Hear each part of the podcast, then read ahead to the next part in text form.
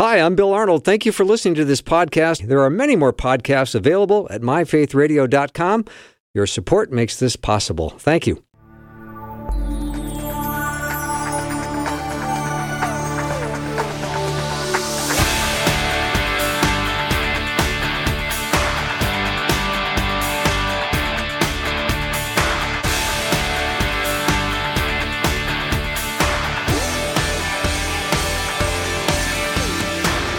And a warm welcome to the afternoon show. I'm Bill Arnold, and it is time for Guy Talk Hour 2. I cannot wait because we had a snappy first hour where all were commenting during the break how quickly it went. And it did go quickly because so many great questions are coming in and they're still pouring in. So thank you. Get your questions in 877 933 2484. If you are unfamiliar with this segment of the week, it is a Q&A. You do the Q, uh, we do the A. So that's how it works. My, my uh, panel, my distinguished panel from left to right is Dr. Greg B., Tom P., and Jeff V. Hey. That's the team. So what's the big meal on Christmas dinner? What, what's, what do you guys have? Oh, in ours, it's Is it, is it the same every year? First of all, answer that. not not for Christmas. It is Okay. for Thanksgiving, but it isn't for Christmas. Okay. Like sometimes it's uh, a, a uh, standing rib roast. At other times it's crab or lobster. Yeah, nice. What time? Wow. what time? I, I fix it too. Oh man. What do you do, Tom? Tom Parrish? Well, we have our grandkids coming from uh, Wisconsin, and they all Mac love and cheese? They love lasagna, so we're having lasagna. Yeah. with friend, you know, with uh, garlic bread and the whole works, and dessert. Yeah, that sounds lovely too. Jeff? We have had a tran tradition for a long time of doing fondue, not the not the cheese type, but actually the hot oil type. So we do steak and shrimp and chicken and Nice. potatoes, and and actually my wife's family had the same tradition. So we actually ended up getting married, and we still do it today. Now, this is a no brainer then, isn't it? That is. Any trip to ER with the hot boiling Uh, no, no accidents, no issues. Um, so yeah, it's been all safe. Yeah, awesome. Well, we've got a lot of great questions that are coming in. The first one might be a little bit. Uh, the uh, the preface from the question is, "I'm I'm looking to cause trouble," with, with a smiley. He's face. our kind of person. yeah, with We a, like it. Or she You know, it's with a smiley face. with a smiley face. Yeah, so I like that. All right, here's the, the question. There, it's a two part question. The Bible says that we should give unto Caesar what is Caesar's, and that God puts leaders in place. Mm-hmm. All right? Mm-hmm. So far, we all agree, right? Mm-hmm. Does that apply to corrupt and abusive governments that overreach their powers? I think it goes down or goes back to our our, our faith in the sense that we are uh, to be obedient to God because we're not of this world. We're citizens of the kingdom of God. We're to be obedient to them. While we are on this earth, we're to follow our leaders unless they compel us or require us to violate God's either stated commands or his moral will as Peter uh, pointed out. So the idea is is that if if the government is compelling us to do something that's against God's will, we don't have an obligation to obey. Right. We stand on what the Lord has told us, and we pray for good leaders, and we should always pray for our leaders. And the Lord may appoint them, but because the Lord appoints them doesn't always mean with their free will they're going to do the right thing. So there's a place for the rest of us to stand up and say no. But having said that, we're to pray for our leaders regardless of what they are doing. We're Amen. to pray for them regardless. Amen. And it says, I think one of the core passages of this particular issue is from Romans 13. It says, Let everyone be subject to the governing authorities, for there is no authority except that which God has established. He's the one who designed government systems, right? The authority that exists have been established by God. So we as Christians should be model citizens up until the point, like you were talking about, Yeah. uh, when when your government asks you to do something unbiblical, like don't pray to God, bow down to the statue of the king instead of to God, or like Peter in Acts, I think it's five, where it says, uh, "We commanded you not to preach in this name anymore," and Peter says, "Shall we obey God That's what I or was referring man?" to, yeah. Right? That's I what think you're there are referring always two to. dangers for believers. Uh, one danger is to capitulate to the government and just get along to get along. So you do what the government says and not bring it up. The other one is to retreat to a monastery or go live out in the desert. Mm-hmm. We want to withdraw from all of it. I think the Bible is saying you can't do either one. That's not the goal. The goal is respect what's there, you know, obey what you can. But when they're not doing the Lord's will, you still have a place to speak up and speak mm. my word.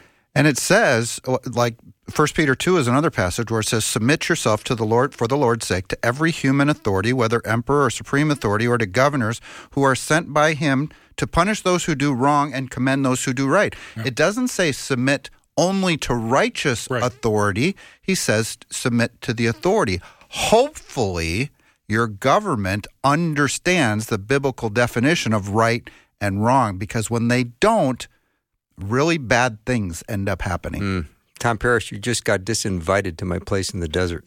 oh, I'm sorry. I've always wanted to go out there. I know, but I mean, I heard you blurt that out. So um, anyway, Okay. All right, here's part two of the question: Should the U.S. then resubmit to British rule because the founders rebelled against God's appointed leader? Oh, I love this question.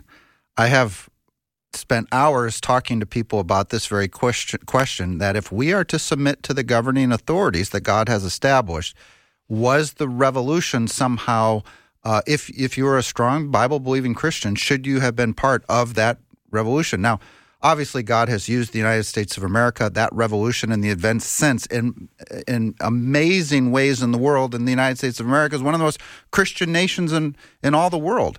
Uh, so, what good has come of it is not part of the question. But the question is should the citizens have rebelled? Remember, they rebelled over a half a cent tax on a box of tea. Um, my goodness, w- w- what should we be doing today because of our government's demand on, on us today? Uh, but that's a very interesting question to submit or not to submit. I'm sure Christians in that day needed to an- answer that question for themselves. Good thought. Yeah. I think the governments, like the British government uh, and King George, there was much more than the tax issue that was going on. That's right. And I think it comes down to the fact that when do the leaders go to the people who basically are the people that support them in their leadership role and repent for their mistakes? Now, the Bible doesn't talk about that, except when you're talking about King David and, and that, of course, in the Old Testament. But I think one of the problems today is even church leaders don't understand that we are human beings and we have to be submissive to the Lord and listen to our congregations. Doesn't mean we violate the Word of God, but listen to when they have concerns, take them seriously, and repent when we have to and make things right. People My- need to see Jesus in us. My sense of the judgment of nations that the Bible speaks about is actually the judgment of leaders of nations mm-hmm. that are going to, as you, you referred to, I mean, it may not be right at this moment, but they are going to face a judgment. Those who have had significant responsibility over large numbers of people are held and, and uh, for, are going to be held accountable for that leadership. Yep. I, I think one of the issues that when we start saying, well, it's somehow God ordains us to change government or work within government and change. Look, we should always stand for what is right. We should always stand for what is righteous.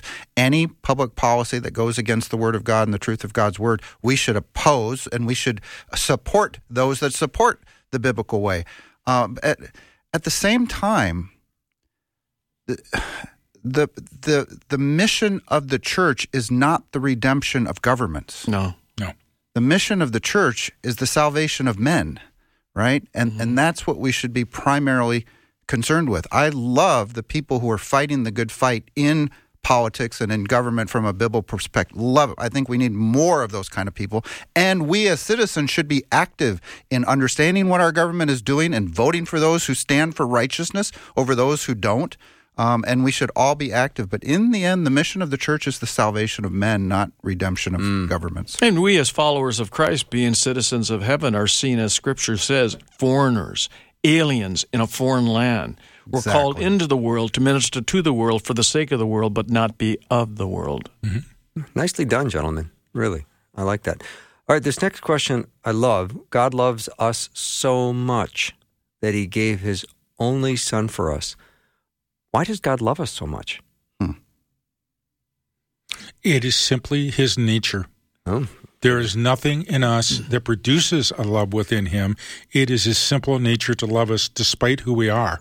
And he grieves when we don't respond to him. He rejoices when we do. I think so the- it's oh. not something I can offer him. It's something that he, just who he is. his character. Yeah. I think the only earthly picture that we can use to help us understand that is when we come together as a couple, a male and a female, and make a child. And we love that child.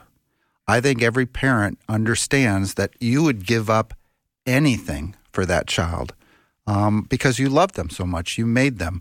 I think, in a way, that's a picture of God's love for mankind. We, we are the image of God. He made mankind and He loves us because He made us. Nicely done. All right, next question. Is it Satan's own Trinity attempt to have himself, the Antichrist, and the false prophet to counter the Lord's Trinity? The unholy trinity, it's called. Yeah. I, I think you're. I think the the question is spot on. It is often called the counterfeit or the unholy trinity, and those are the three main bad characters of the end times, right? So yes, Mm-hmm. All right, here's a question about government. What was the right thing to do when government tells you that you cannot have church in a building like they did during COVID? Hmm. John MacArthur made a movie on this, and I, anybody remember the name of that movie? Uh, it was I about know he had a strong stand on it. He did. He he fought the government and went all the way. It it was in the legal system. It was looking like the elders and the pastors of what's the name of his church out in California? Uh, Grace. Grace Church in California. Uh, that these guys might be fined huge amounts Yeah. and or end up in jail. And they said, no, we're going to meet. Uh, it's a great movie. It's a great story, and they make the biblical case for what they were doing. So uh, watch that movie. I, I, I'll I'll search for it and come up with the name of it. Mm, yeah, so a church couldn't be open, but liquor stores and cannabis stores could? It's crazy, isn't it? I don't know. You tell me. Well, you look what the government is doing right now. They're going to be forcing Chick fil A, I think it's in New York, um, to open up on Sunday. Mm-hmm. Now, it, for for our people that are listening, uh, Chick Fil A is, is a Christian organization. They've made a commitment. They have a value that they will not open up on Sunday. So there's legislation right now to force them to do it. But the interesting thing I thought is, we were the land of the free. yeah. Well, the interesting thing is the seven um, stores that, that are affected are actually on their freeways for the rest stops. And so the they're they're trying to say now, well, we've got to make sure it's available to travelers who are traveling on Sunday. Yet they signed the contract. Chick Fil A won the contract to service people, and the government knew full well that they didn't open up on Sunday. So you wonder if this is just another subtle way to chip away at Christianity. Absolutely. Uh, the name of that movie, by the way, is called The Essential Church, and you can actually go to essentialchurchmovie.com and stream it over the internet. There you go. All right, Guy Talk or Guys Who Talk, men who have wisdom uh, are all here ready to answer your question. 877 933 2484. Again, 877 933 2484. Please send your question over. There's so many great questions coming in, and we've got time for your question. We'll be right back.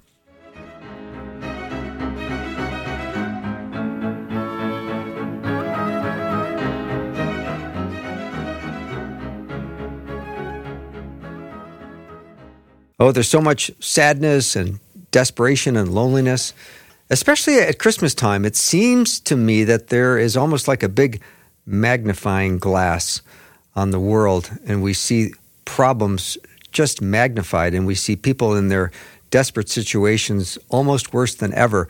But there is something we can do about it. And when we think of the story of Jesus, that is the story of hope. And if you have a story to tell and you can give hope to someone this year by sharing their story, we want you to do it. You can go do that at myfaithradio.com. I encourage you to do it. Welcome back. I'm looking left to right. I've got to my left, say your name, Dr. V- B. Dr. B. Just trying to keep you guys on your toes. Let's move over. Tom P. Tom P. And Jeff V. Yeah. So when they hear you say your name, it maybe Yeah, Greg B. makes it more easy to identify. Oh, that's Greg B talking, mm-hmm. or that's Jeff V talking, Yeah. right? So thank you for that. All right. My friend doesn't believe in the rapture and says it's a relatively new concept.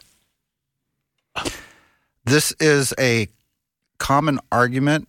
Um, this goes to a guy by the name of John Darby, who supposedly learned it from Margaret MacDonald, who which was written about in a book uh, written a few decades ago that made the case that the rapture is a new teaching and that it wasn't taught before that. The, the issue is is that you can actually find uh, clear pre-tribulational teaching uh, in every century, going back to the third century, where there's a guy by the name of Ephraim the Syrian who says that the church is going to be caught up to heaven prior to the tribulation that is going to come upon the world. Well, that's the third century, and that was a clear pre-trib teaching. But I would argue it's not all that relevant what anybody has taught about the rapture over the last 2,000 years. What is relevant is what the Bible teaches, right. and we should go to the scripture to get our doctrine for everything. Yeah, and I would I would jump in here because I'm not a big rapture person, and I do believe in it. But I'll tell you why. Yes, it's mentioned in First Thessalonians five. I believe that with all my heart.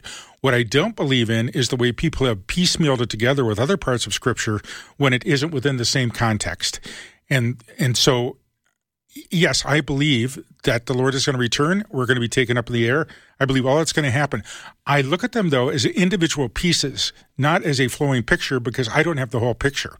And I think too, too much of the teaching I hear today on the internet, on books that comes out, is that the preachers that are pushing this heavily have a whole formula laid out. And all I'm saying is, I don't see the whole formula the way they allow it out. I see pieces of it, and I wish they'd talk about it as the pieces, not as this is all that's going to happen all at one time. And, and by the way, we've talked about this a sure. number of times, Tom and I. Sure. And the key is do you have hope that Christ wins in the end yes. and that you're going to spend eternity with Christ? There's your starting point right Absolutely. there. Absolutely. Mm-hmm. All right, the next question is Do we know what happened to Joseph? is he ever referenced after Jesus starts his ministry? And if I could just add one thing in from uh, the sermon last week at church, the pastor pointed out in um, Matthew chapter 2 when the angel of the Lord appears to Joseph in a dream, he says, Get up, take the child and his mother and escape to Egypt. You notice he didn't say, Take your son and your wife and go to Egypt. Good point. I thought that wow. was really interesting. Yeah. He is still in a very much a servant position, isn't he? Mm-hmm. Yeah. That's what I love about the Bible. The consistency of what it teaches us is there. My problem as a pastor and, and, one who studies the word is being inconsistent with it. I have to keep working to be consistent because it does say that and it fits with all the rest of the scripture. That's why I don't like any scripture verse taken out of the context of what it's saying. And I want to be careful with that because I can really make a mistake. You know, we, we actually don't have much. After he returns from Egypt, we know that they go to Nazareth.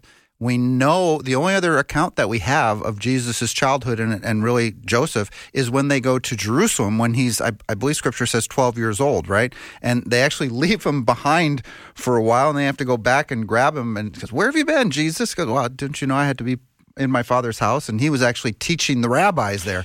Um, but then we don't have anything else about Joseph that I know of in the well, rest of the gospel accounts. So what happened to him? We we just don't know. I find it interesting that Jesus is recognized as the son of uh, of, of, the family of Joseph by the ruling elders, right. the Jewish ruling elders.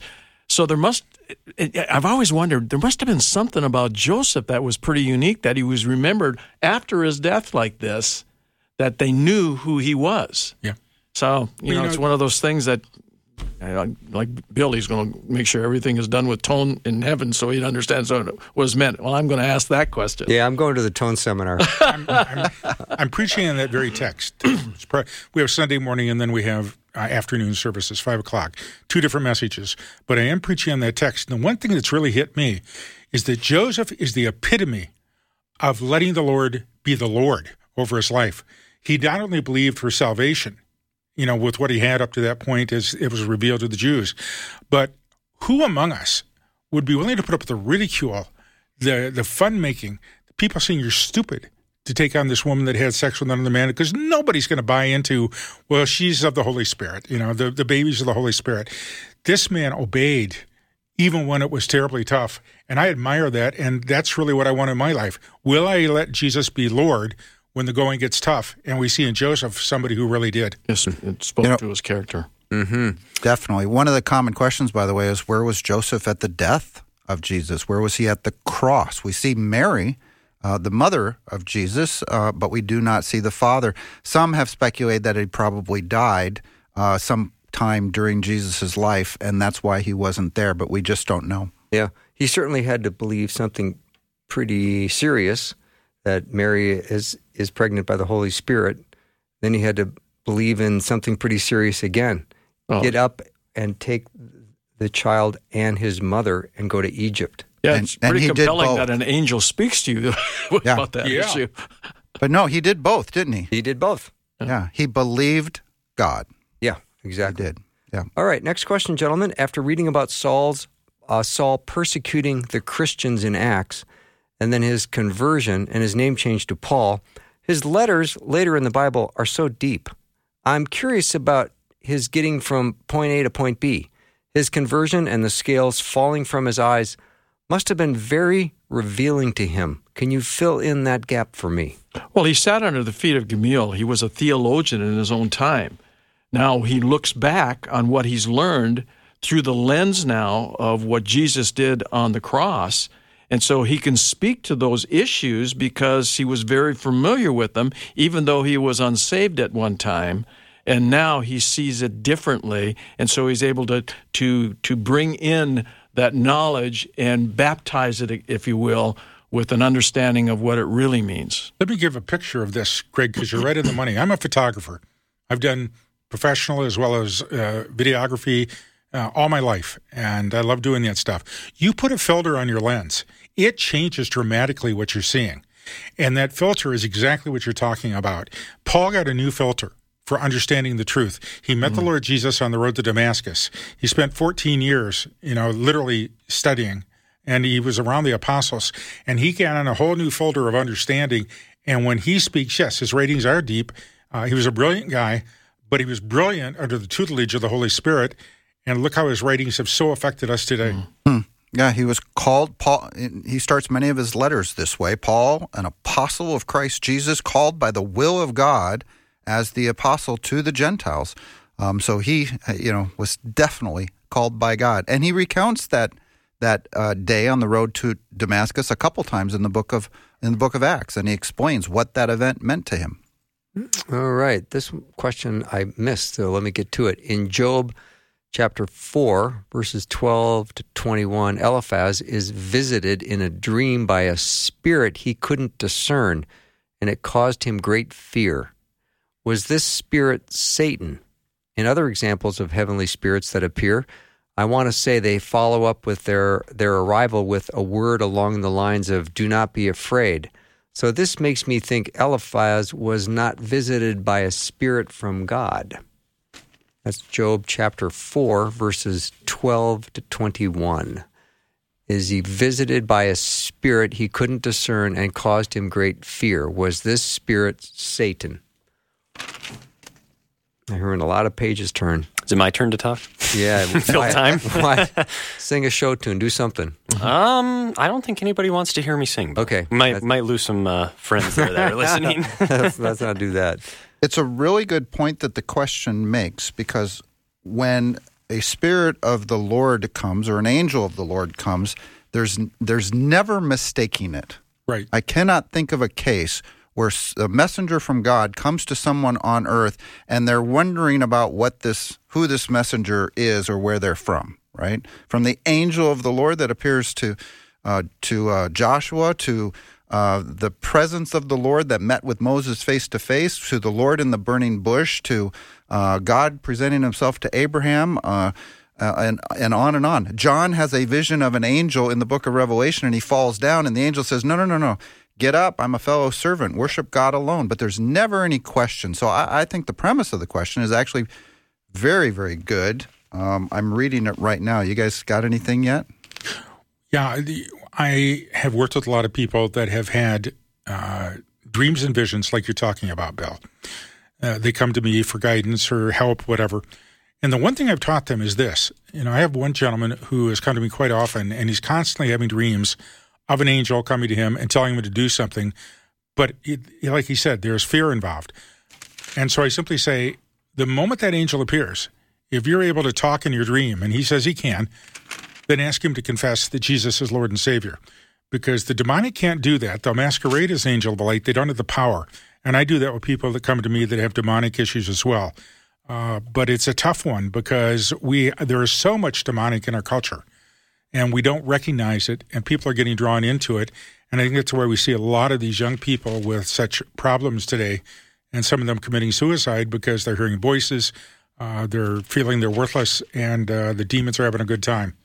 I'm I'm reading on after the spirit appears, and this is what the spirit says. Okay, so it doesn't identify it, but we're going to try to identify it from what it says.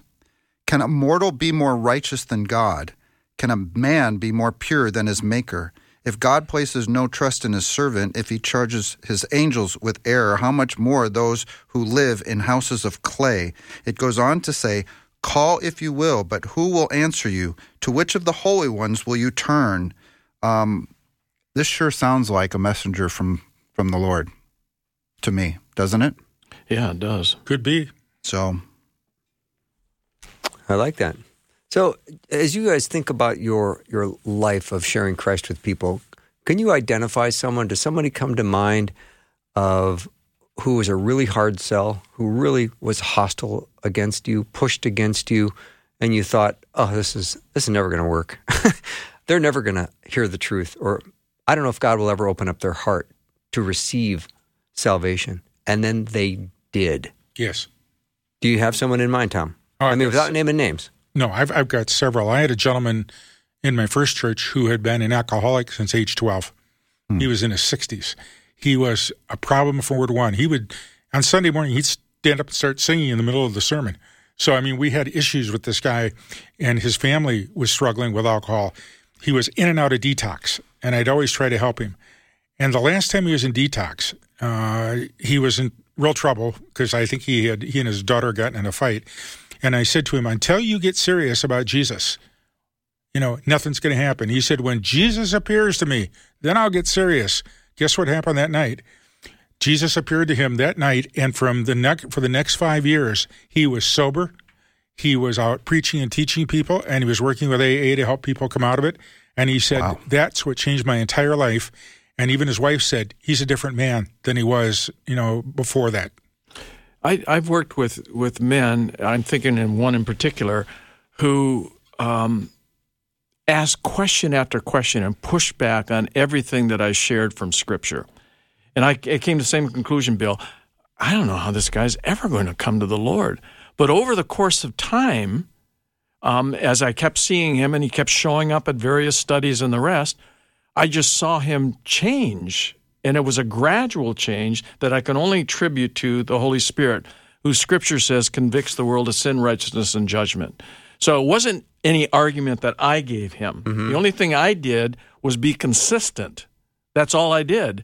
But the Spirit of God is what worked on him, and he finally came to a saving knowledge of Jesus Christ. I have a couple people that I know that are kind of the perpetual skeptic. You know, they're they're they never can seem to accept the truth of God's word, but I think they claim a, a faith. I mean, they, there's and you know I can't see their heart, so they seem to claim a th- faith, but they're they seem always to be doubting and questioning the word of God.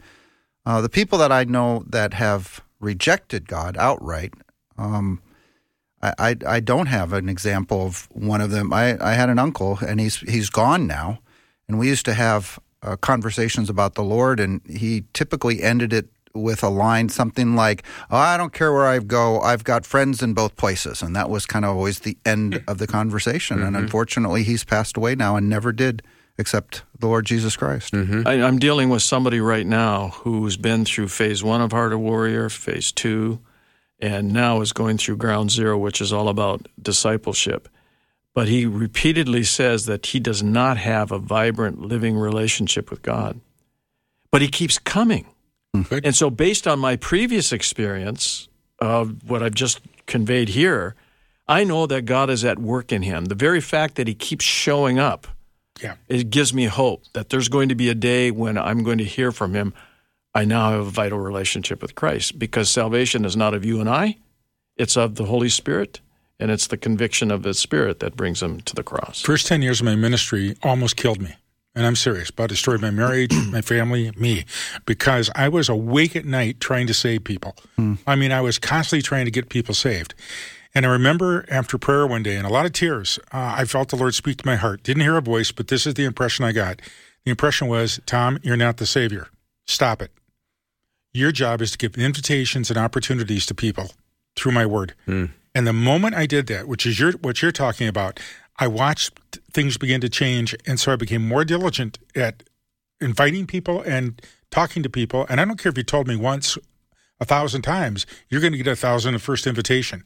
And I've seen people finally come to faith. It's been astounding. Hey, you know, I've come to this fairly recently. I'd say within the last several years that that people are essentially a skeptic or a cynic. And how I've learned in terms of my, the gospel presentation with a skeptic, you simply answer the questions they're asking and no more. And with the cynic, you simply question the answers they're giving and no more. So the point is is that the temptation is to regurgitate everything you know to the skeptic as soon as the door is open and all you leave is a terrible smell and stench. No wonder they don't come back. But if you can practice the discipline of simply answering the question that they're asking, I've seen it over and over again. They come back and they ask a deeper question, Yes. a deeper question. All of a sudden, you're having level three conversations. That's the Spirit of God at hmm. work. And you just got to be faithful to answer the question. All right, we're going to take a little break. We'll be right back with more Guy Talk. Let me know what you have. I bet you got a question for us. 877 933 2484. We'll be right back.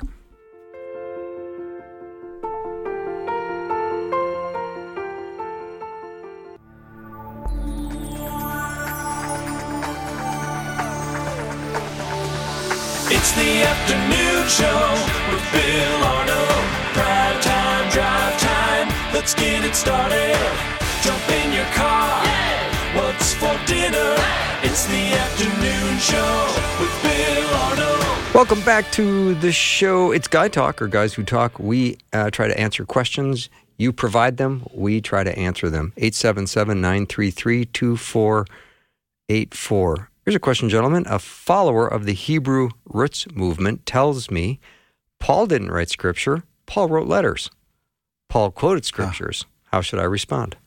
I taught a class once called Law versus Grace, where we talked about how Christians view the laws. I had a Hebrew roots movement person in my class that uh, just sent email after email, question after question, trying basically to convince me that as a New Testament believer, we were still supposed to follow all of the customs and laws and festivals and stuff that are in the Old Testament uh, that the Jews were responsible for and um, it's it was it was quite a discussion. But I finally figured out that when I would send him verses written by Paul, that he actually didn't see Paul's words as scripture. He did not see Paul's words as being from God. And so that was the core issue that then we then discussed for the rest of the class. Are Paul's letters the word of God? Those letters, I would argue, that are in Ephesians and Romans and Corinthians and all the rest of Paul's letters are just as much God's word Yeah. as the letters in red in Matthew, Mark, Luke, and John. Absolutely. And that's a hurdle that people need to get over. We need to help them because I've had people say to me, "Look, I'm going to believe what Jesus said, but I don't believe what Paul says and the other ones." And and I said, "Then you're not believing Jesus because he's the author of the whole thing." All right. As late as the 1960s, some European countries identify themselves as Lutheran, and some other countries identify themselves as Protestants. What is the difference between the two? Is there a difference between the two? I think it's more has to do with their tradition or their heritage and how strong the church had an influence in those countries because I would not there are only a few countries I know of that would ever call themselves Lutherans. Most of them would either call themselves Protestants, Episcopalians, Roman Catholic, and there was a strong movement on that. I prefer they talk about being Christian without making it denominational, but uh, th- there probably is no different. It's just a heritage thing that they picked up on and driven forward. Well, the, the word Protestant, its root word is protest. Yes. And so people protested the Roman Catholic um, uh, faith um, and, and about grace, and so they were Protestants, but the Lutherans were specifically followers of Luther. Yeah.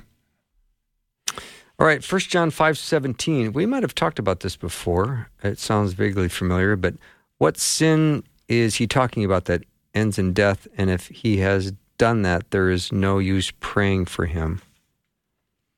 1 John 5 17.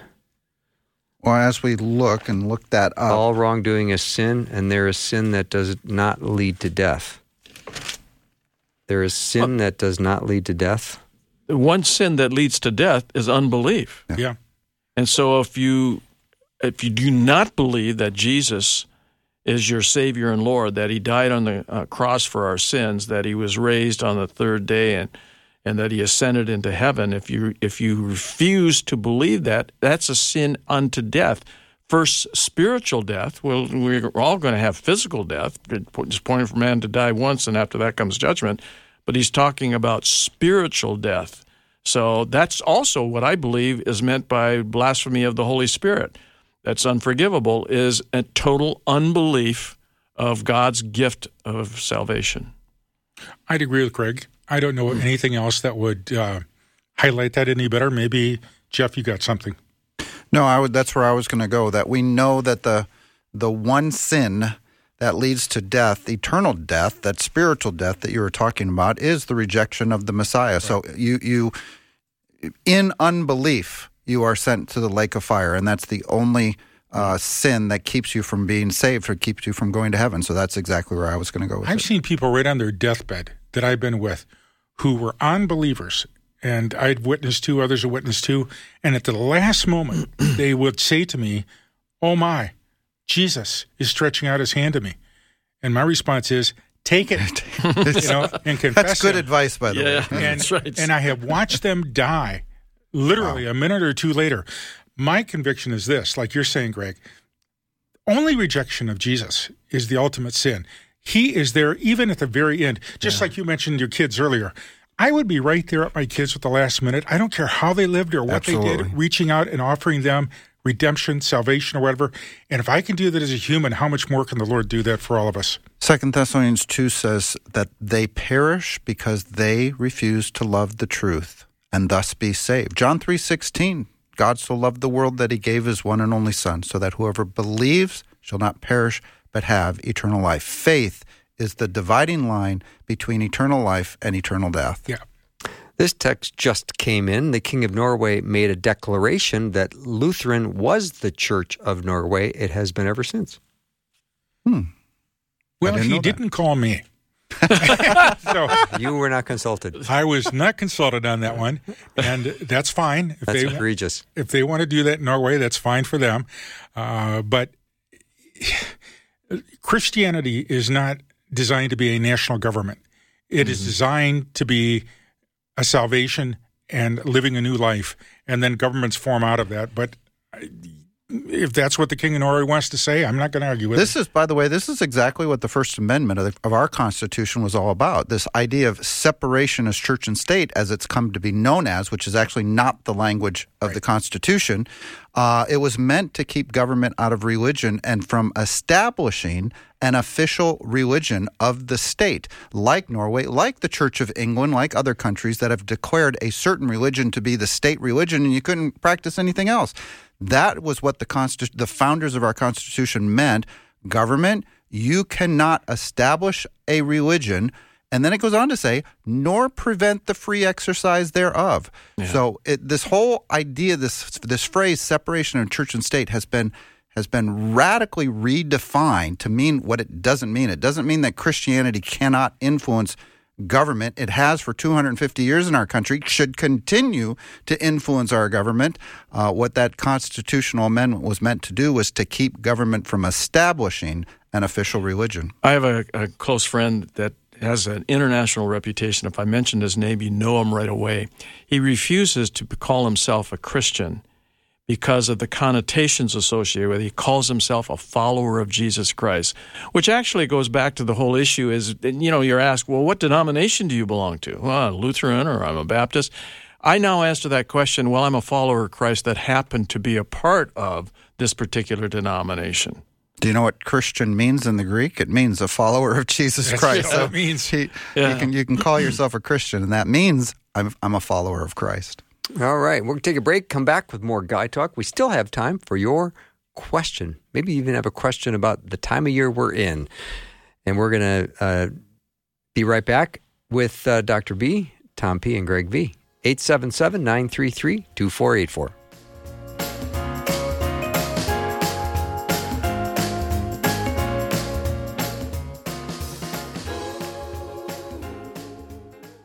We want to pray for you. We all need prayer. We would love to pray for you. The Faith Radio team is serious about prayer, and we pray for specific listener requests every week. Share your prayer requests with us anonymously and securely on our website at myfaithradio.com.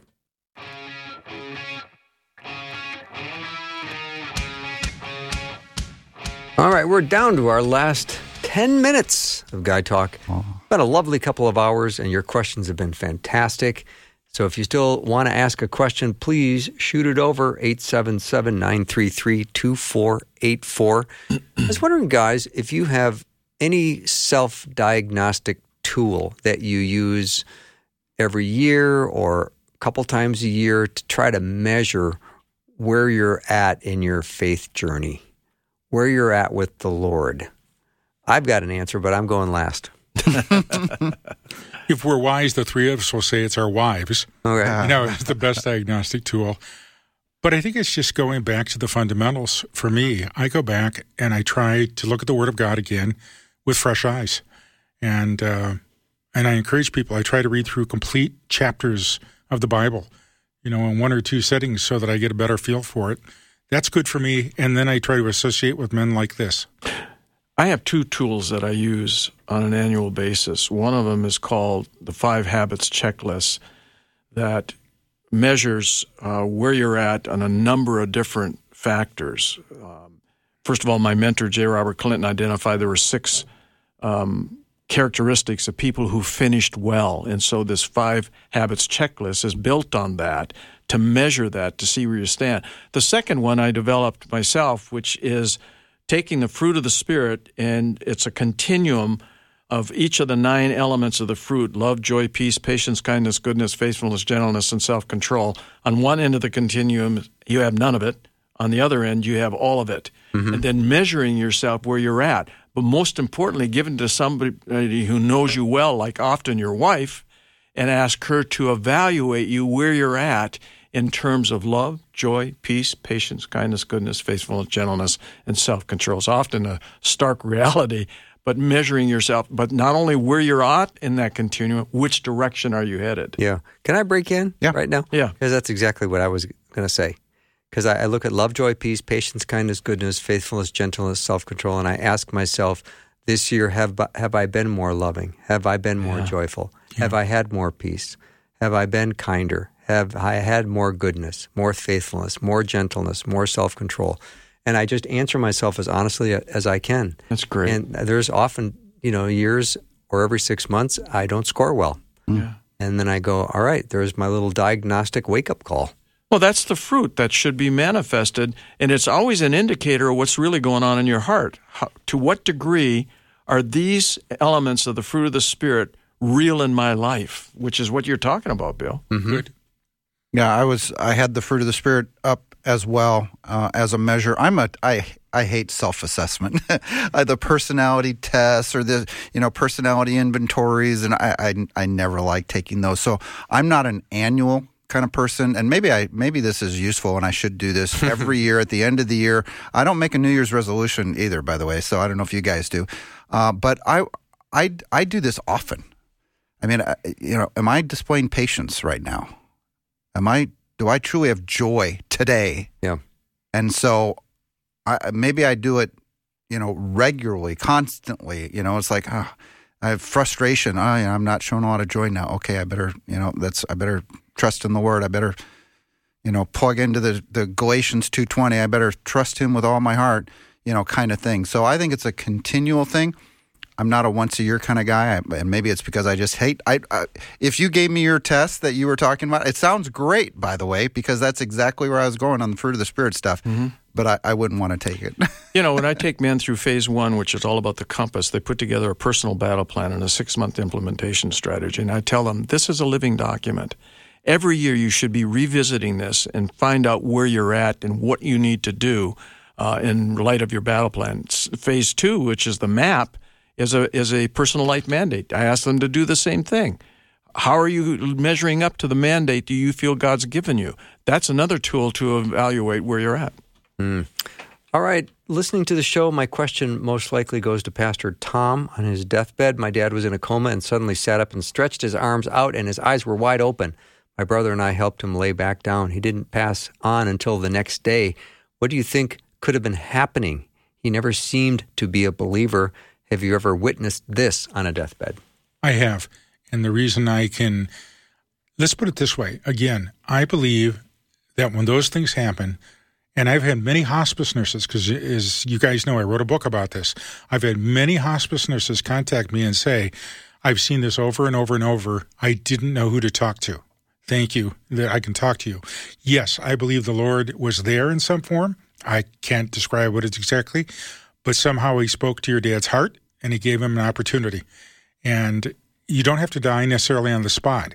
But what happens is that, and, and I had one gentleman like this, and when he died, his daughter said, This is the first time I felt peace come over this room. That 30 minutes before he died, when he opened his eyes like that, and now I've never experienced that before. So something's going on. It's in the spiritual realm. I don't fully understand it, but I know this that Jesus is faithful and he is there reaching out to people regardless. Mm-hmm. Nicely done. All right, we only have a couple minutes left. Um, I, I would just love to hear some of your thoughts uh, regarding your your uh, thoughts when it comes to Christmas Eve, Christmas Day. Tell me what your heart does when you think of of Jesus coming in flesh into this world.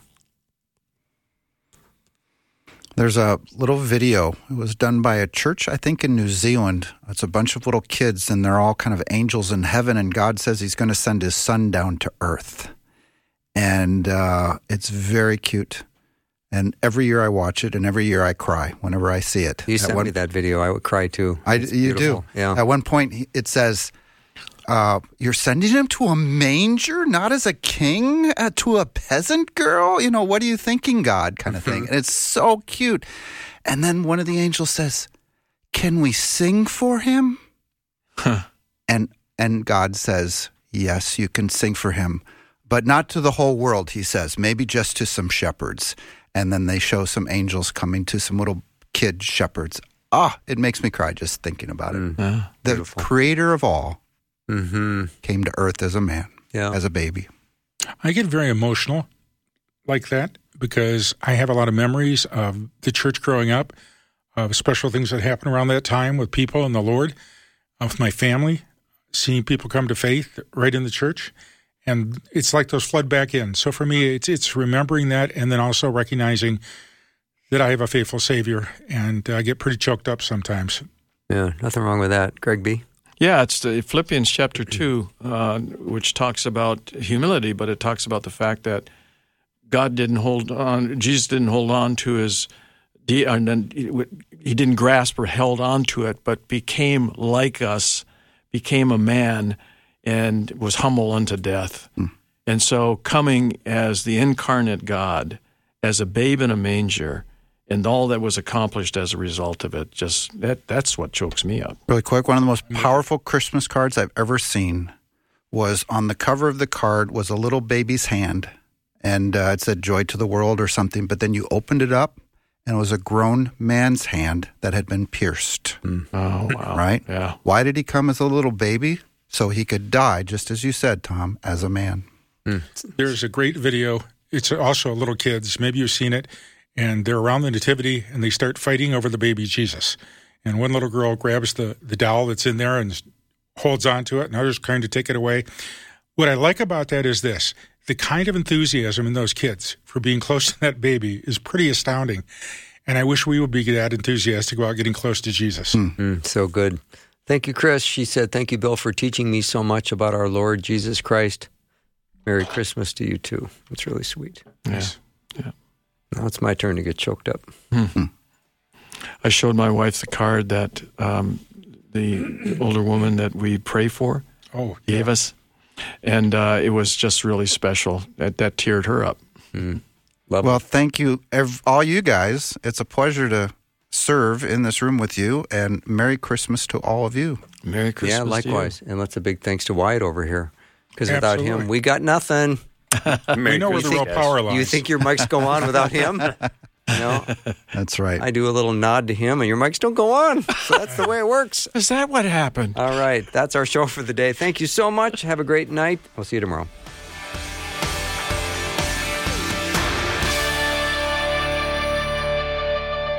Thanks for listening. Programming like this is made available through your support. Information available at myfaithradio.com.